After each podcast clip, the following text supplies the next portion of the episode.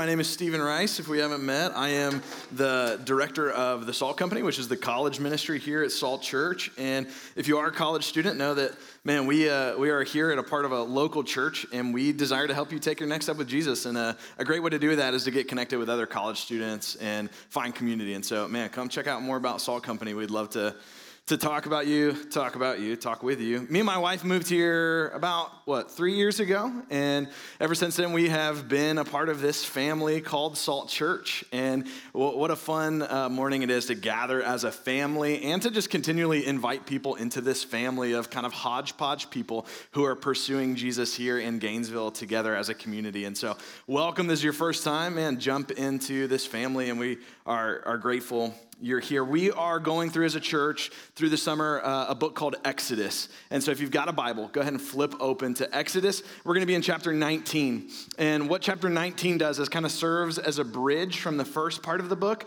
to the second half of the book. And the first part is all about God taking the people out of Israel. And this next part is going to be what does it look like to actually have relationship with this God who, who rescues? And so uh, Exodus chapter 19 is we're going to be is where we're going to be this morning. I want to ask you this as we get started. Have you ever had a, a mountaintop moment?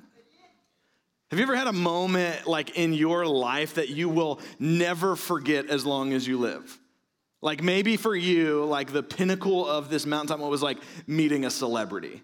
You're like, this is, how could it ever be greater than meeting like a mediocre TikTok star? You're like, mind blown. Or maybe it was the, mo- the day that you got married, like, this is the mountaintop moment, and then you come down the mountain. you know, it's like, just kidding. It's, it's always a mountaintop, babe. Love you.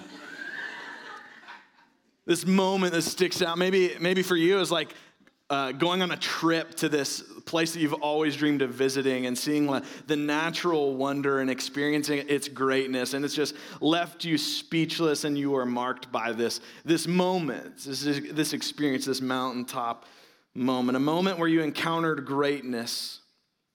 I had one of these moments when i was uh, a freshman in college. And it was terrible. Here's what i mean it was a literal mountaintop moment. It's 4th of July weekend. What, what do people normally do like on breaks when they have time off? They go to what? They go to the beach, right? Most people are like, hey, it's, it's a nice break. I'm going to head to the beach. It's going to be great. Well, my friends over break one year were like, we're not going to do what everyone else does. We're not going to go to the beach. We're going to go to the mountains. Terrible mistake. I'm from Florida. I don't, I don't know how to navigate mountains. Anyways, we decided we're not going to go to the beach, we're going to go to Tennessee. And we were vastly unprepared for what was about to happen. We, our buddy had a boat. We actually ended up taking a boat across this massive lake into this remote kind of like forest where we from there could then backpack up this mountain in, in Tennessee. And what we forgot to do as we prepared for this incredible trip, it's gonna be great. We're gonna sleep in hammocks. We're gonna just do all the fun things in the backpack. One thing that we forgot to do was check the weather.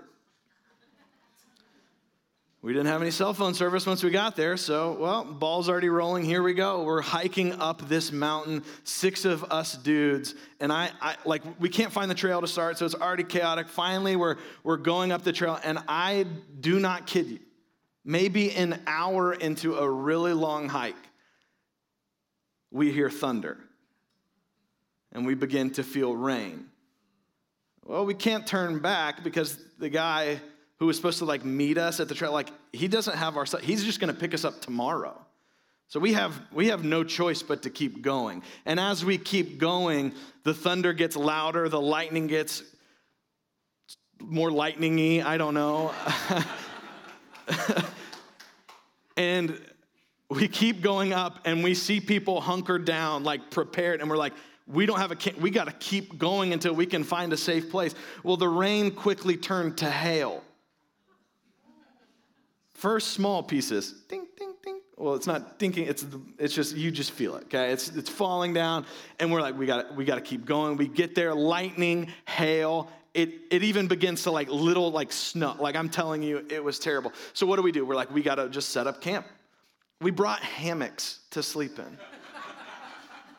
Only one person on this six person trip brought a tent, and it was for one and a half persons. And it is just beginning to pour down rain. So, what do we do? We just all pile into this tent, this one to two, one and a half person tent. Like, it was like not, it was like supposedly bigger than a one person tent, but no way. Six guys pile into this maybe two person tent and we forgot to put over the rain fly. We didn't check the outside of it. And as we're laying in there all cozy, it begins to, we were like, are you, what in the world? Our tent begins to leak. We then become soaked in a matter of minutes. So we're drenched in water, sitting, shivering in a tent with lightning all around us. We are like, at one point, I just remember it being silent. And we were like, what have we done? We were a little bit terrified, a little bit annoyed, but we were experiencing, yes, the greatness, but the greatness of like Mother Nature in all of its power. And it was not a like a joyous experience. It was a terrifying experience. Israel is going to have a moment similar to this in Exodus chapter 19, where they get to experience the greatness of God but the greatness of God isn't just a walk in a park. And they're going to experience something on this mountain that will change them forever. So let's read Exodus chapter 19, starting in verse 1. And if you're new to the book of Exodus, you'll catch up because it gives us a nice little summary in the first couple verses. So here we go. We're going to begin in Exodus 19. It says this in verse 1 In the third day, or in the third month from the very day the Israelites left the land of Egypt, where they were enslaved, they came to the Sinai wilderness, the wilderness outside of this mountain range. They traveled from Rephidim, came to the Sinai wilderness, and camped in the wilderness. Israel camped there in front of the mountain. Verse 3 Then Moses went up to the mountain to God. This is the same mountain where God spoke to, to Moses from the burning bush. This is where he said he would bring them, and now they're here. He went up to, to God, and the Lord called to him from the mountain This is what you may say to the house of Jacob and explain to the Israelites. You have seen what I did to the Egyptians, and how I carried you out on eagle's wings and brought you to myself. We know what he's talking about here. God, in his strength and power, said he was going to rescue Israelites from being enslaved by this nation of Egypt where they formerly lived, and then they ended up enslaving them and dealing harshly with them, even committing genocide to the Jewish children. It was terrible. It was the worst situation you could ever dream of. But God rescued them out of the land of Egypt with his power by sending plagues. And Pharaoh cast them out, and then they walked through the, the parted Red Sea, and the sea collapsed on Egypt. It's this magnificent rescue scene. And God is saying, I carried you out on wings of eagles. I did all of the work. I rescued you by myself, nothing that you could have ever done. I have brought you into this new land. And now, after this great rescue, we see what God has actually rescued them for. This is why God rescued them. Verse 5. Now, after I've rescued you, now, if you will carefully listen to me and keep my covenant, covenant, you will be my own possession out of all the peoples, although the whole earth is mine, and you will be my kingdom of priests and my holy nation. These are the words you are to say to the Israelites. So we have seen that God has rescued them, and now God has rescued them, and now He's showing them exactly why and giving them actually a, chance, a covenant relationship where they can enter into with God and be His people. God, God tells them two things that if they obey, if they carefully listen, and, and the word carefully listen in Hebrew, it's basically just the word listen twice. If you, if you listen, and, in Hebrew, listening is the same as obeying. Mom, do you wish that you that was true of your kids? That listening was the same as obeying. He's saying, if you shema, if you listen to my covenant, this is what will happen for you. If you just obey me as your God, your king, this is what will happen. Gives them two things. He says they will be their special possession and they are given a specific purpose. So let's look at the first one. God says they'll be their special possession. The, the language here uh, that it's using is like if the king owned all the land. It's all, of, it's all his. But he's got like in his room, tucked away in like his his dresser, his drawer, like his most like prized possession that he hid away. I was thinking about asking, like, what do you keep in your bedroom drawer? But that sounds weird, and I honestly don't want to know. But like, what do you do with a prized possession, something that you treasure? Keep it tucked away. You keep it safe. You protect it. Hidden for what? For you to enjoy. What God is promising to Israel, if they obey Him and f- stay faithful to Him, that they will be a, a close knit relationship to Him where God will provide for them, that He will protect them, and they will be an intimate relationship with God. Second thing is that they are given a specific purpose. Verse 6, he says this So if you listen to me, if you shema, if you carefully listen, you will be my what? kingdom of priests and holy nations. A kingdom of priests. Now, many of you, when you were little growing up, you, you, when you thought about what you wanted to be when you grew up, not many of you probably were like, you know what, I want to be a priest. That's just, that's probably true. I don't think when I was a kid, I was like, oh, I want to be a firefighter. Look at me now. God said, What is a kingdom of priests? Is he thinking like, oh man, like our image of priest? No, this is, this is what a priest was in, in the biblical time. It was someone who had special authority and access to God. That they themselves were set apart to have access to God and with the special purpose of allowing others to have access to God. They were like an intercessor for God. They were set apart so that others could have access to God. They would, through the priest who would make sacrifices and rituals so that they, they could relate to this holy God. And what God is saying is if you obey me, you all will be a kingdom of priests. You will be a holy nation. Now, holy, what does that word mean? A holy nation. A lot of you, if you've grown up in church, you've probably heard the word holy. Maybe you sing this at Christmas. Maybe holy is the word that you say when you see a cockroach accompanied by another word you don't want your kids to repeat, you know? What does, what does holy mean? Holy literally just means set apart.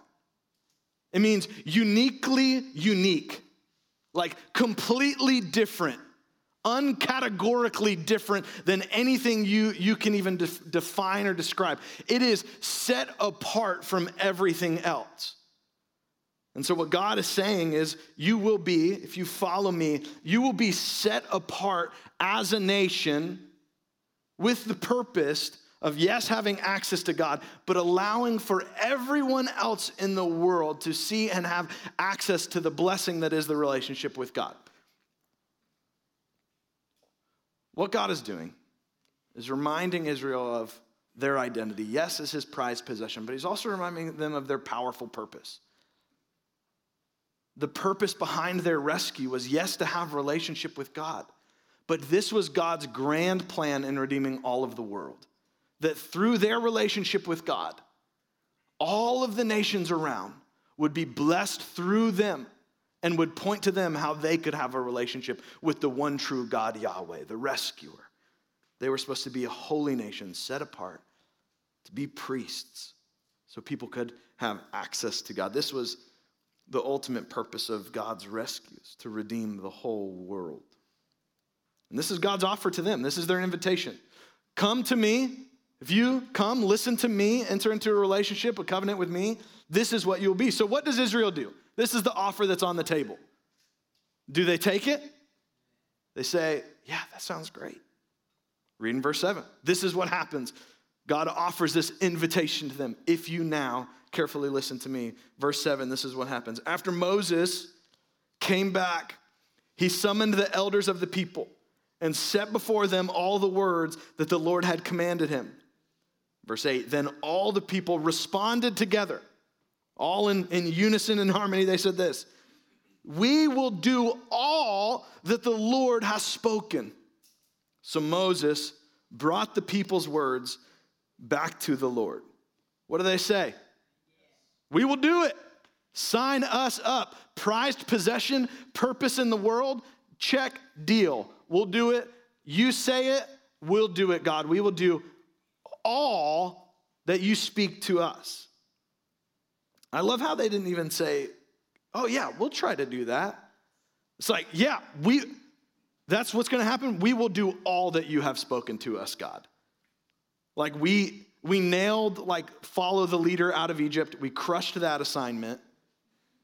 How much harder can it be? Like, you say something, we do it. We follow you. That sounds good. Anything you tell us, anything you speak to us, we'll do it all. Here's what I, I believe is happening, though, for Israel, and something that far too often happens to us. Israel is underestimating God's standard for holiness, and they're overestimating their ability to keep it. And this is what all people throughout all history do. That's what the Bible shows us.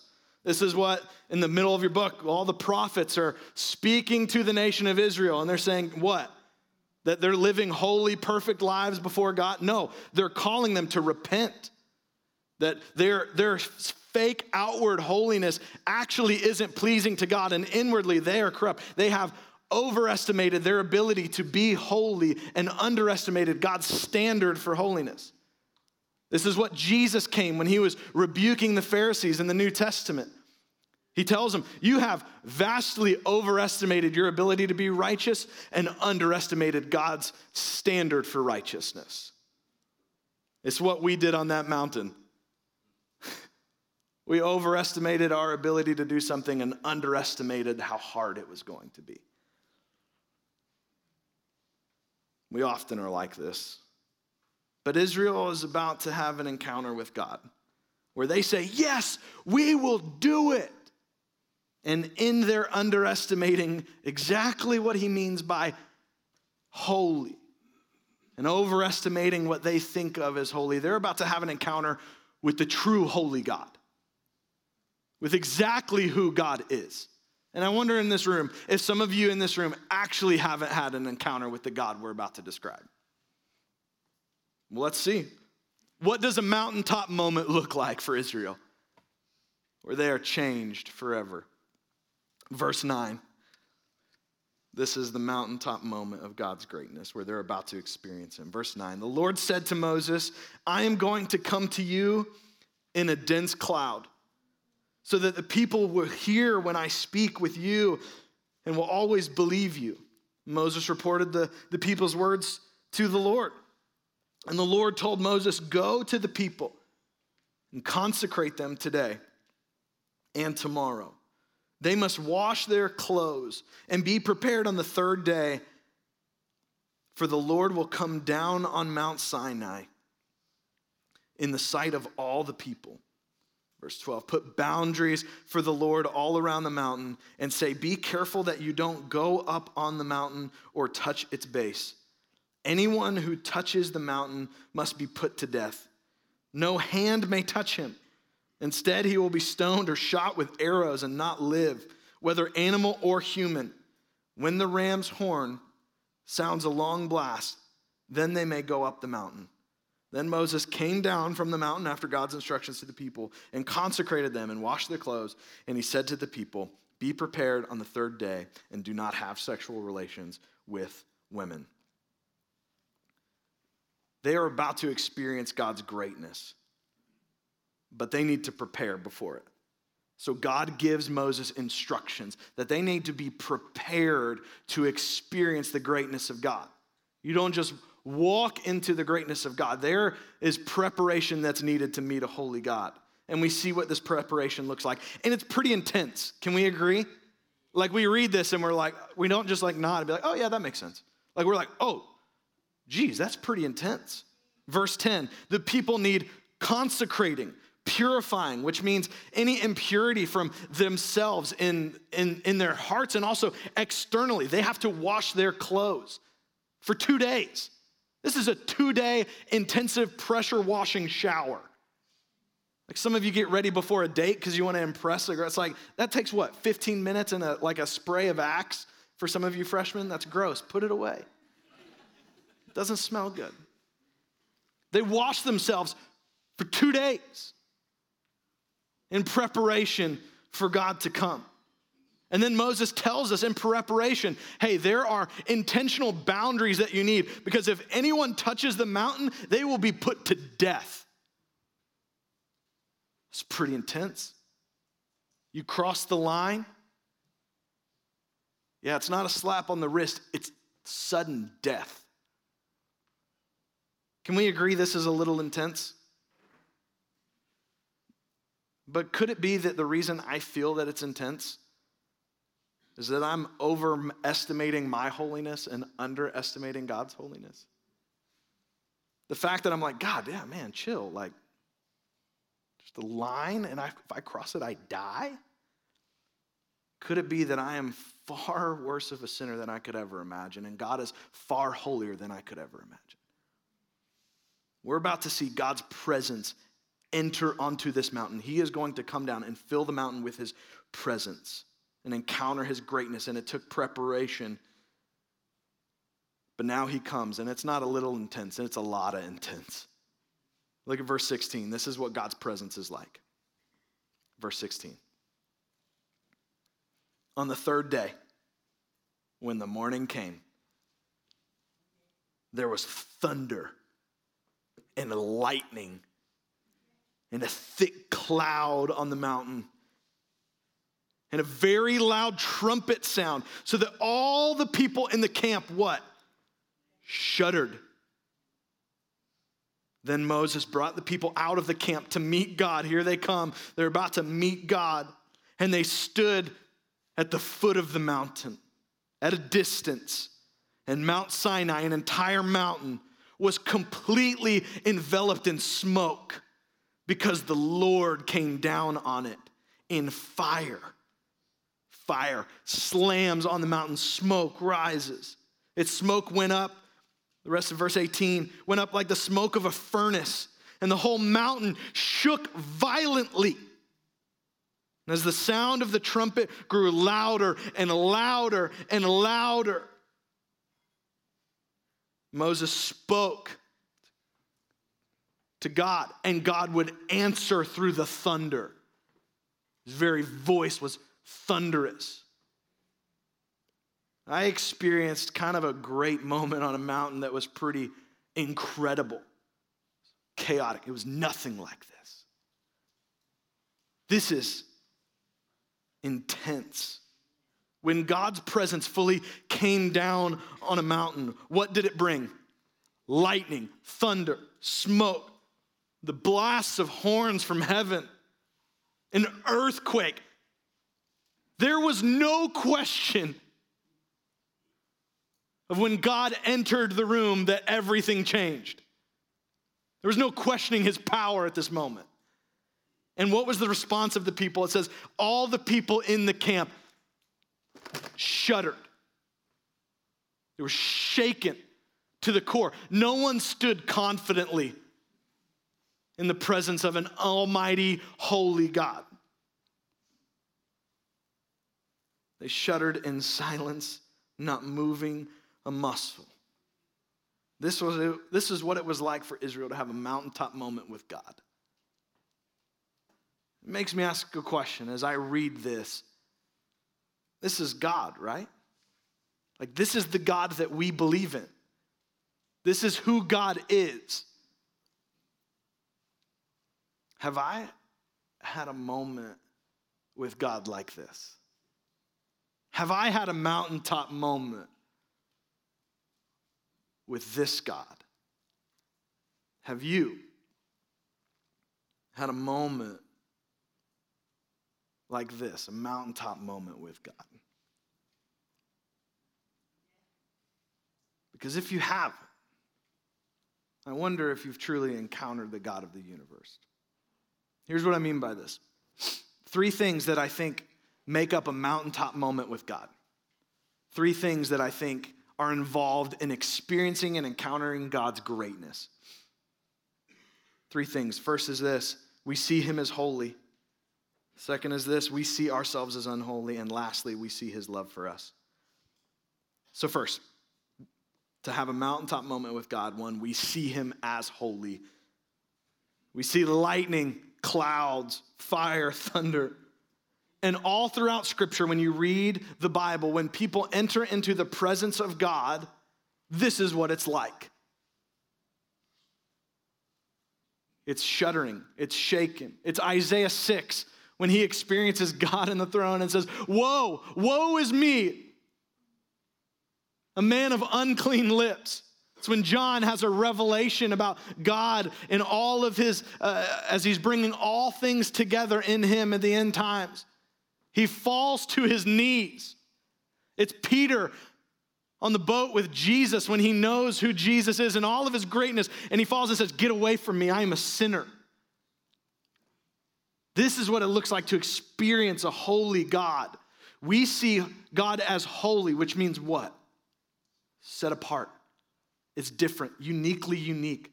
We see God in all of his greatness, and we know that we have never seen anything like that.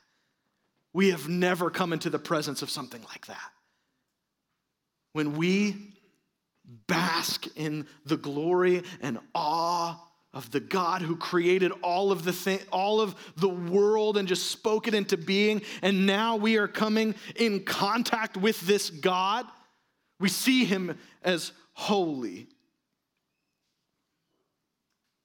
and maybe you've experienced this I remember experiencing this not in cloud and smoke and thunder and lightning but I remember as a kid sitting in church. And as the preacher preached, I, I didn't know how to explain it, but as he spoke about God, I, I began to see God for who he truly was. As the scriptures defined it, as it, as it told me, as it described as holy and perfect God who, yes, created all things. And I remember sitting there with my hand, head in my hands going, I, I don't even want to look up because I, I feel like I'm in the presence of God.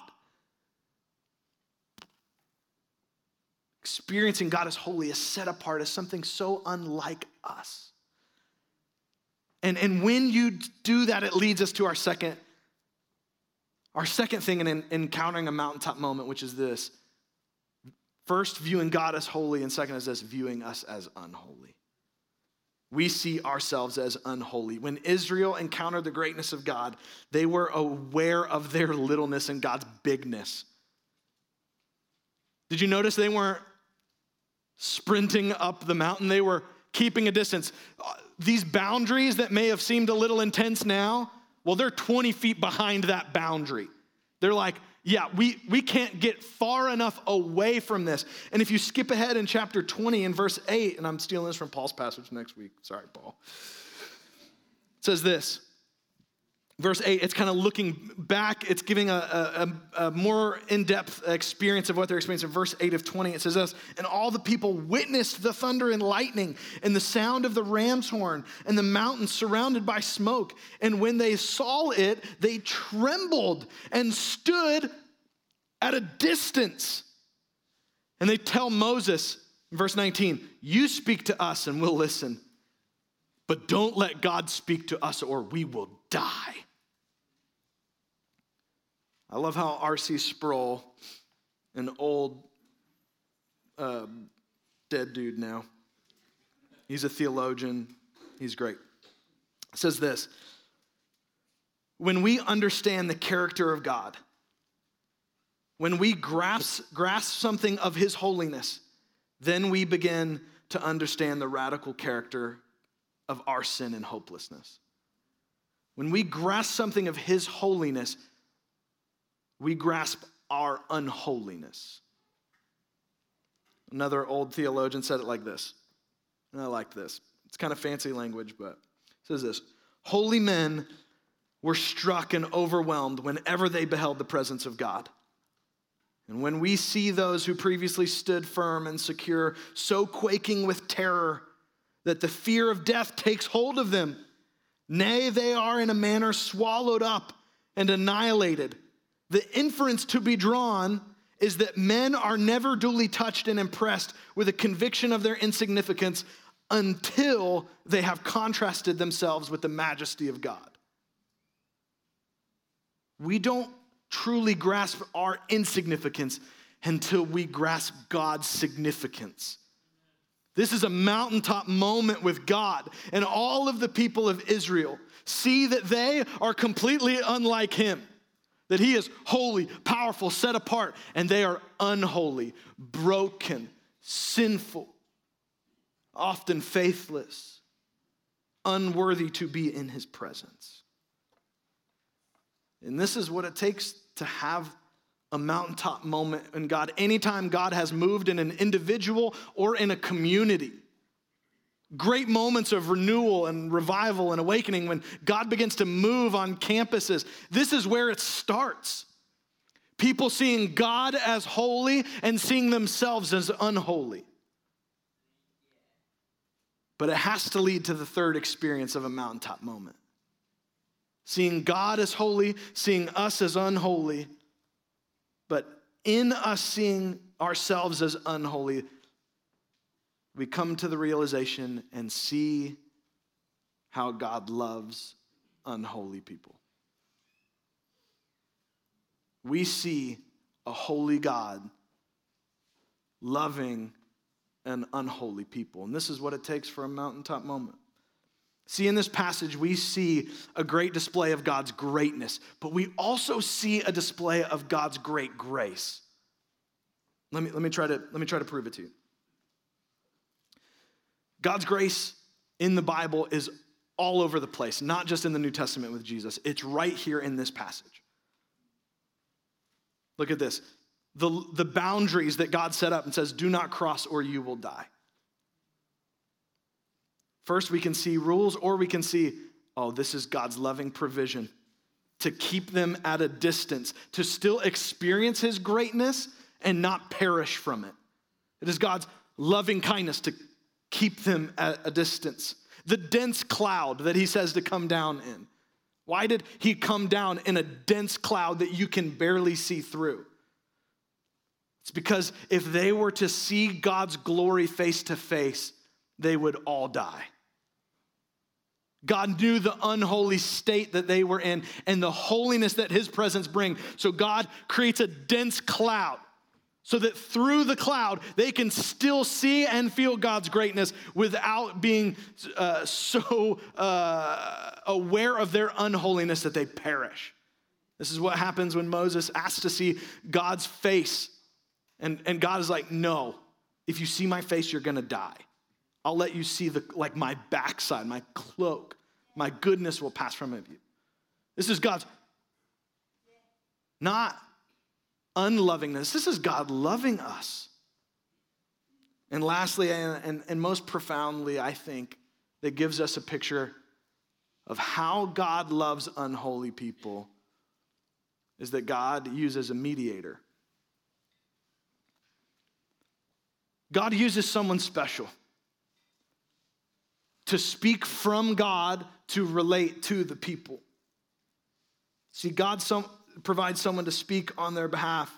And as they are shuddering on the ground from a distance, God calls to Moses, says, Come up the mountain.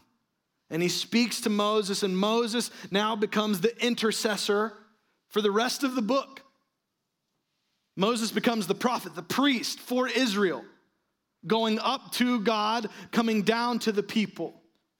Maintaining relationship as Israel will not go up to the mountain lest they die. So Moses will, on their behalf, go back and forth from God, bringing God essentially to Israel and, and essentially bringing Israel to God. There is a mediator. The people of God needed one so that they could still maintain relationship. And here's my point we need one as well. We are all broken because of sin. Therefore, we are not like God. God is set apart from us, and we are set apart from God. God is holy, and we are unholy. And we need someone to intercede on our behalf for God. And here is the greatest news of all this is the mountaintop experience that you can have. You can experience the greatest mediator, someone that God sent down from heaven, his own son, Jesus, who came down the mountain of heaven, stepped on earth, and lived wholly set apart.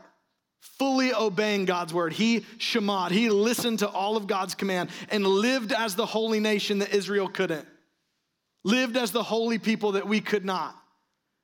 And as he stepped down the mountain, Jesus also went back up the mountain, where he would walk up the mountain carrying a cross.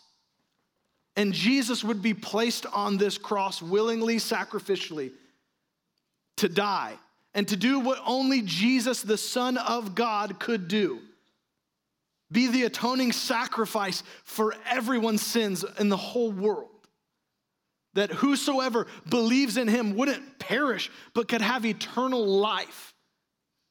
And Jesus, doing only what Jesus could do, paid for it in full. And God,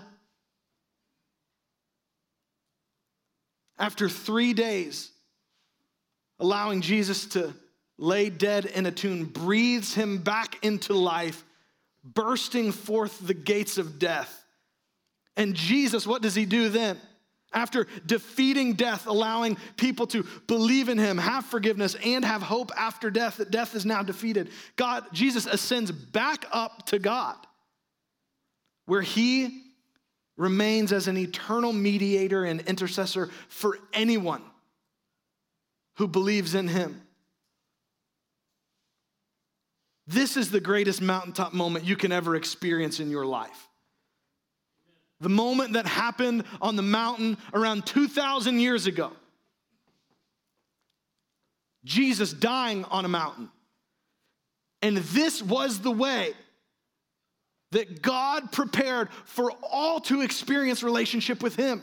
This is how a holy God has relationship with an unholy people by allowing Jesus to be treated as unholy so that we could be treated as holy.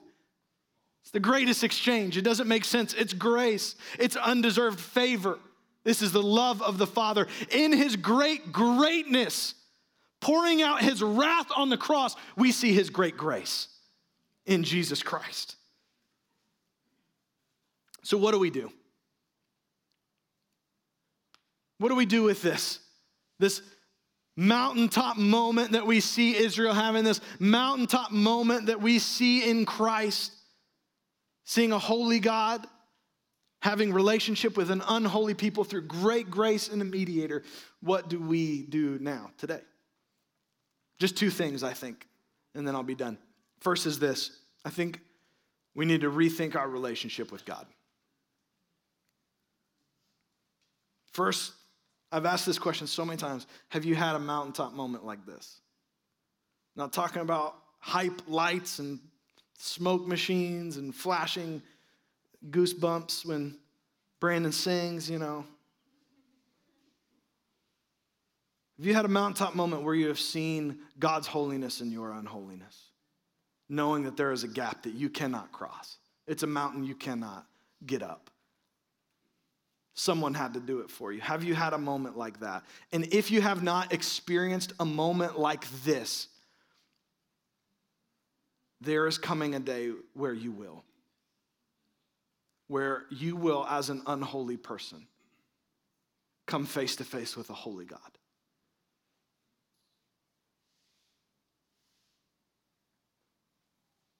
And you will not stand firm, you will not stand confident, but all of your sin will be exposed at once. And in the presence of God, there can be no sin. And you will forever be separated from God eternally. That moment of coming face to face with God is coming for everyone. Do you have confidence in Christ as your mediator? If you placed your faith in Him as the one who stood in the gap taking your sin? Or do you stand shuddering with your knees shaking as you should? If you are in Christ, if that is, if Christ is your meter, you have placed your faith with Him, you've had that mountaintop moment experience in the cross and you've had that experience, I think we also need to rethink our relationship with God. Here's what I mean by that. What God said is true of Israel if they completely obey, that they would be their prized possession. this is true of you in Christ.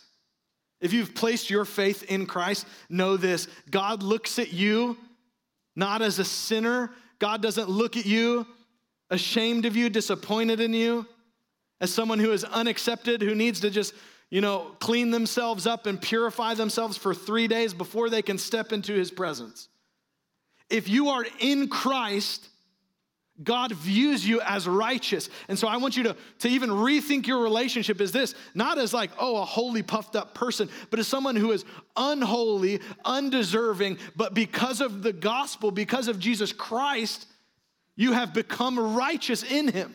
So we humbly yet boldly approach the throne of, of God. So this is what this means. If you rethink your relationship with God tomorrow morning, know this go to God, spend some time with him Read your Bible, pray. And, and here's what I want you to think God isn't mad that you haven't done it. God isn't disappointed that you haven't spent time with him the last week. He is like, like, a, like a groom who sees his bride and they turn the corner and his face just lights up. This is God's posture to you tomorrow and every day with new mercy and new grace for who those are in Christ.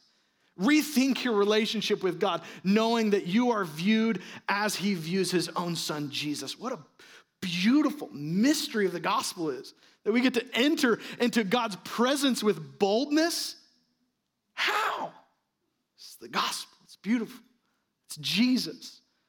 Run to Him, He's wanting to, to receive you with open arms.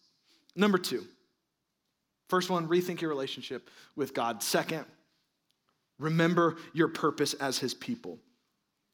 Flipping all the way back to the beginning, says this if you carefully listen to me, I will make you a holy nation, a kingdom of priests. This is still our purpose in our relationship with God, that God has rescued us and has brought us into relationship. And the purpose of that, yes, is yes, is absolutely God's glory. But the way that God gets even more glory from just relationship with you is that your relationship with Him begins to overflow into every person around you, and others are pointed back to have a relationship with Him. In the same way that Israel was supposed to serve as a kingdom of priests and a holy nation, pointing people to have a relationship with God that's your relationship with God, too. Remember your purpose. Paul sums it up like this in uh, Philippians 1 26. He says, Yes, like you've been saved. And then he says this live worthy of the gospel that you've been called to. You have been called by grace through faith to himself. Now live worthy, live holy, live set apart so that others would see your relationship with God and be drawn to it. It's like a moth to a light. The dark world will see the beauty of the relationship that you have with God by grace, where you are accepted and you are walking in purity and holiness, set apart, and they will see that and desire it. And God, through your relationship with Him, will bring others into relationship with Him as well. We say it a lot at Salt Company like this the gospel came to you on its way to someone else. God rescued Israel because he was on his way to rescuing the whole world.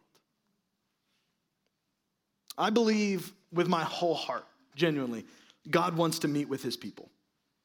I believe God wants to meet with us. I believe God desires for us to draw near to his presence today as a community set apart, as salt, as light.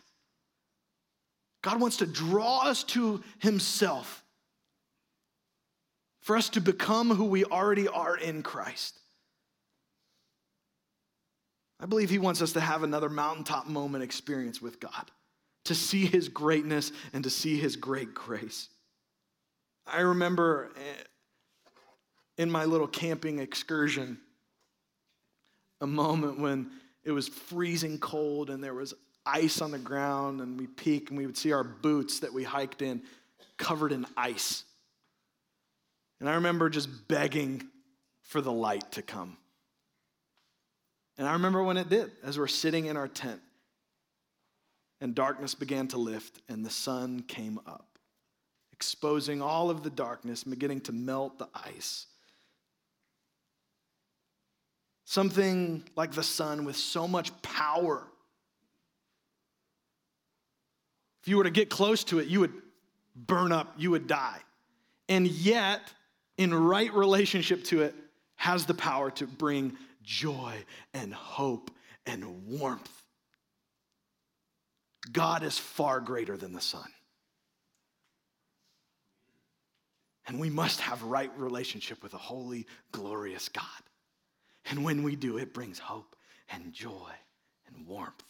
We experience God's greatness. Oh, but, but we also experience His great grace. God's inviting us into that moment to experience Him again day after day. Let's pray. Father, we, uh, yeah, I'll be honest. I think sometimes I just, I walk into church, into this little fellowship hall, and I do no preparation to meet with you. I just walk in, find my seat, thinking about what I'm having for lunch. And I forget that in a moment we are entering into the very presence where God is.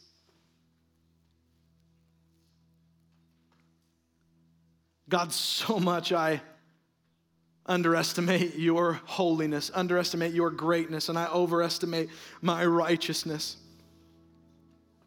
God, may I never forget how holy you are and how unholy I am.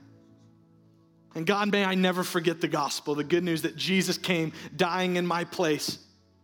And the only way that I can have hope after this life is because I've put my faith in a mediator, someone who has come down and gone back up the mountain to die in my place. And now, God, I get to walk into this room and experience joy and grace and hope and the warmth of your holiness. Not because of anything I've done, but only because of what Christ has done on my behalf. May I never forget that, Jesus. Would someone in this room today who is feeling